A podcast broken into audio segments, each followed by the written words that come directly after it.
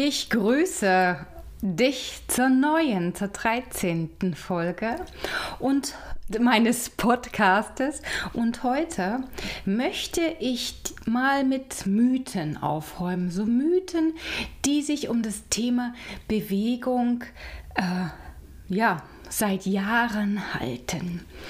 Und heute gehe ich mit dir mal ein bisschen in zwei Mythen sozusagen rein. Der erste Mythos, den du da oft hörst, ist der Mythos, man muss dünn sein, um beweglich zu sein. Und das stimmt überhaupt nicht. Ich wurde, und dann möchte ich dir eine kleine Geschichte erzählen. Ich wurde äh, schon von Kindheit an mit der Beweglichkeit konfrontiert, weil ich war dünn und war sehr beweglich. Und meine Schwester, die war ein bisschen kräftiger als ich. Und meine Schwester hat sich nichts gefallen lassen.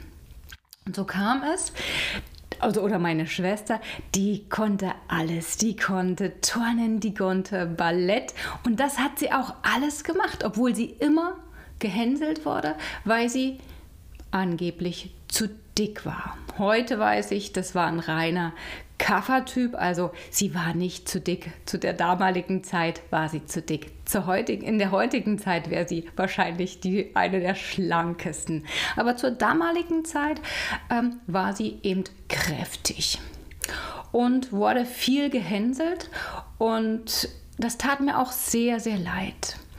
Und da war so eine Gruppe Mädchen, die haben meine Schwester sehr gehänselt.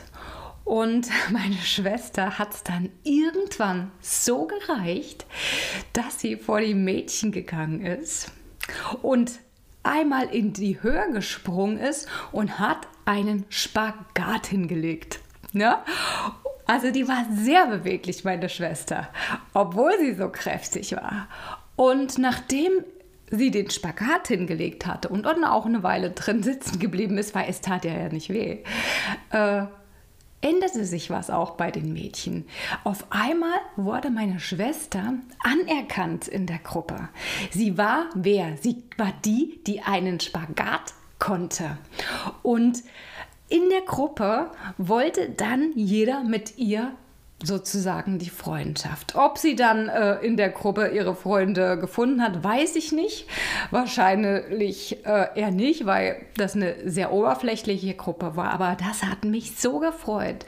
Und das ist so ein Mythos, den ich widerlegen möchte. Der Mythos, man muss dünn sein, um beweglich zu sein, das haut überhaupt nicht hin, weil viele, und das habe ich auch in meinem Alltag erlebt, sind sehr, sehr beweglich. Im unteren Bereich, also meine Schwester konnte ziemlich gut Spagat. Sie sind sehr beweglich in der Hüfte.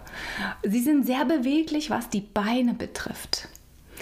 Nur müssen Sie auch aufpassen, dass diese Beweglichkeit, also der Körper ist beweglich, gerade bei so, wenn du auch ein bisschen dicker bist Achte jedoch darauf, dass du oben genauso beweglich bist wie unten. Das wäre von Vorteil. Also, wenn du dein Augenmerk auf unten und oben legst und mal rechts und links auch die Wirbelsäule drehst, wirst du es wahrscheinlich sogar einfacher haben als so mancher dünne Mensch. Und wenn du dann noch ein bisschen älter bist, so wie ich ne? und einige von uns, äh, dann bist du wahrscheinlich noch beweglicher in dem, was du tust, als mancher dünne Mensch. Weil das hängt auch mit den dünnen Menschen zusammen. Die werden im Alter, äh, wenn sie sich nicht bewegen, rosten sie schneller ein, weil das Gewebe schneller austrocknet. Und gerade jetzt im Winter ist es wichtig, dass du dich am Bewegen hältst, also bewegst und trotzdem dich so bewegst, dass du nicht äh, vom Geist her ausrastest. Also nicht so viele Sinneseindrücke äh, solltest du haben. von außen. Ja, also beweg dich so, wie es dir gefällt, aber beweg dich. Und der zweite Mythos, den ich heute sozusagen entzaubern möchte, ist der Mythos, dass junge Menschen sich besser bewegen können als ältere Menschen. Und das stimmt eben auch nicht.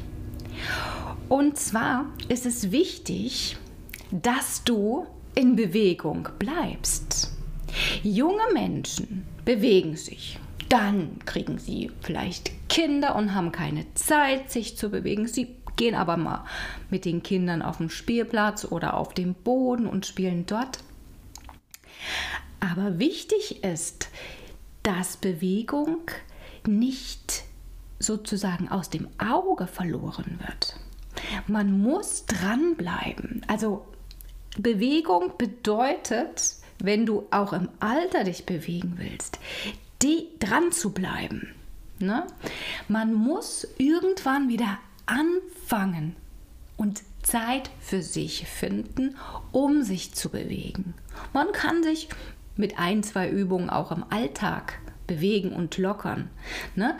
Oft haben wir keine Zeit, weil wir auch viel arbeiten müssen.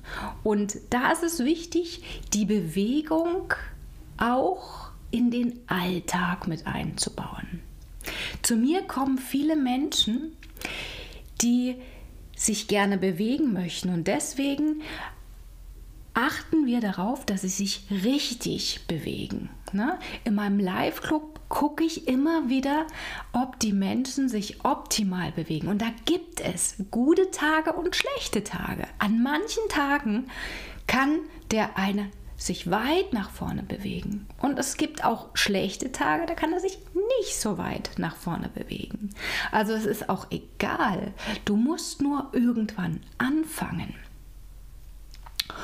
Und ähm, im Internet sehe ich natürlich im Live-Club genau, was die Leute machen. Ob sie sich falsch nach vorne beugen, falsch nach hinten beugen, ob sie sich eher aus der Brustwirbelsäule beugen oder noch schlimmer, ob der Kopf immer sagt, äh, wo die Bewegung anfängt. Nein, deine Bewegung muss immer in der Mitte anfangen, also immer beim Becken.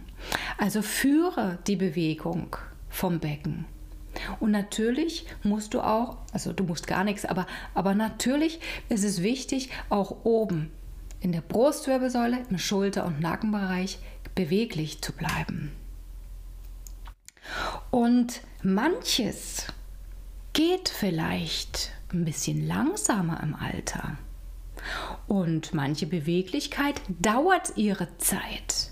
Und dennoch, wenn du dran bleibst, also wenn du jede Woche ein, zweimal für dich dich durchbewegst und im Alltag ein, zwei Übungen machst, die dir gut tun, dann wirst du auch bis ins hohe Alter beweglich bleiben. Und es wird dir auch leicht fallen. Das ist wichtig, dass es dir auch leicht fällt, dass die Bewegung leicht fällt, weil sonst fängst du mit der Bewegung nicht an. Und was ich auch immer sehe, dass am Anfang gerne übertrieben wird. Ja? Übertrieben wird mit der Bewegung, also zu viel Bewegung gemacht wird. Also ich sag mal fünf Tage die Woche. Äh, der Körper braucht auch ein bisschen Ruhe äh, und muss sich auch wieder sammeln. Und es ist wichtig, dass bei der Bewegung auch das Denken dabei ist, also dein Geist oder du fühlst auch die Bewegung. Ne? Da weiß ich auch im Live-Club immer hin. Also fühle die Bewegung und fühle, ob dir diese Bewegung heute gut tut. Das heißt nicht, wenn sie dir heute nicht gut tut, dass sie nächste Woche dir gut tut. Aber prüfe, ob diese Bewegung dir heute gut tut. Und dann mach sie. Und du wirst merken, wenn du irgendwann anfängst und regelmäßig dabei bleibst in der Bewegung, dann kannst du dich bis ins hohe Alter bewegen. Also Beweglichkeit und den Mythos möchte ich entzaubern. Ist nicht nur für junge Menschen, sondern Bewegung kannst du dich bis ins hohe Alter. Aber bleibe dabei. Und somit habe ich heute schon zwei Mythen, die so kursieren und wo mir auch oft sozusagen die Spucke wegbleibt, entzaubert. Der eine Mythos, man muss dünn sein, um beweglich zu sein. Das habe ich schon als Kind anhand meiner Schwester erleben dürfen, dass dem nicht so ist.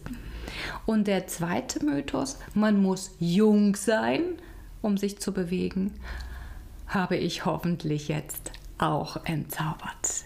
Nächste Woche oder beim nächsten Podcast werde ich nochmal zwei Mythen sozusagen aufs Korn nehmen, die auch mir immer wieder im Alltag die Haare zu Berge stehen lassen. Das sind Aussagen, also wir haben ja auch ein Gesundheitszentrum mit Physiotherapie und ähm, äh, ich bin Bewegung, also in Bewegung zu Hause mein Leben lang schon.